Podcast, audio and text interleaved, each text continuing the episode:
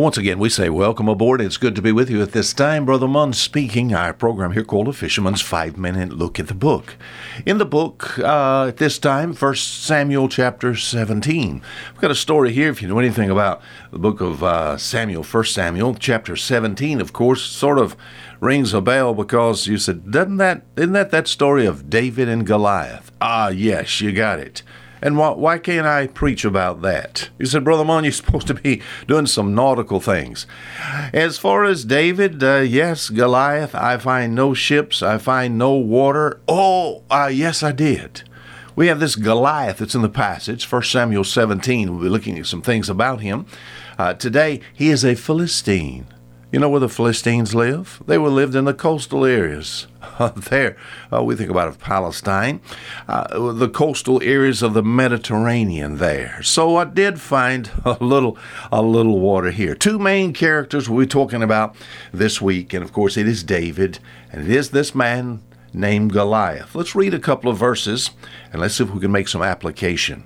1 Samuel chapter 17, verse 3 And the Philistines stood on a mountain on the one side, and Israel stood on a mountain on the other side, and there was a valley between them. And there went out a champion out of the camp of the Philistines named Goliath of Gath, whose height was six cubits in a span. All right, then we go on down, we find someone by the name, verse 12. Now David was the son of an Ephrathite, and it says of Bethlehem, Judah, whose name was Jesse. Two main characters Goliath. Now, who is this guy? Over nine feet tall, somewhere between four and 500 pounds. He has an armor that weighs over 150 pounds, just the head of the spear. You read the passage here, weighed somewhere between 15 and 20 pounds. Then you have David. He's the youngest son of Jesse. He's no more than just a teen. He looks like a teen. He has ruddy complexion, in other words, skin that looks like a child. Of course, he has a very small frame, and we have uh, these two fixing to face off as far as battle is concerned. It doesn't make a whole bunch of sense, does it? As far as the Goliath, as far as uh, we think about this giant, his name is Goliath. Uh, what he's doing, he's out in the middle of this valley, he's cussing and raising sand. And uh, what he's doing is defying the armies of Israel. And he's just blaspheming the God of Israel.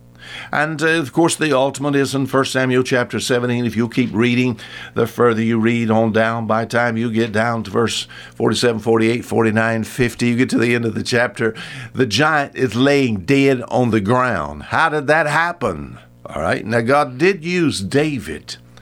Uh, David did sling the rock, but my friend, it was God that empowered the stone. All right, so I'm going to ask this question this week over and over again. As we find in David's day, there were giants that took and my friend made fun of the nation of Israel, giants that stood in the way of the conquest of the nation of Israel, giants that stood in the way of the nation of Israel actually serving the living and true God. We have giants alive today. So I'll ask the question over and over Is the giant dead? Now, when you get to the end of chapter 17, the giant is dead. But there are giants in your life, my friend. Are the giants, are the giants dead? There's a similarity between this story here in 1 Samuel 17 and our lives practically. Let me just throw them out to you very, very quickly here. We have Israel in a battle here. One on one mountain, one on the other. And my friends, sooner or later, they're going to, to go down to the valley and there's going to be a battle. All right? Israel was in a battle. Today, the same thing is true. The child of God is in a battle. It's a battlefield, brother, not a recreation room. It's a fight and not a game. As far as God's people are concerned, in verse 11 and also in verse 24, it says, And the men of Israel, when they saw the man, fled from him and were so afraid. They were scared of this giant. So, God's people are in a battle. God's people are scared. The same thing is true today. The enemy is making advances here in 1 Samuel 17. 40 days, he's getting close to 39, 38, 37, 36. The days are being counted down. Satan today is coming on strong. As in the day of 1 Samuel 17, no one wants to fight. The same thing is true of believers today. And it seems as if, according to this passage, the devil has all the muscles you said, What do you mean? The giant's on the wrong side. a lot of things we need to consider. Is the giant dead? Until tomorrow, Fisher Munn saying goodbye.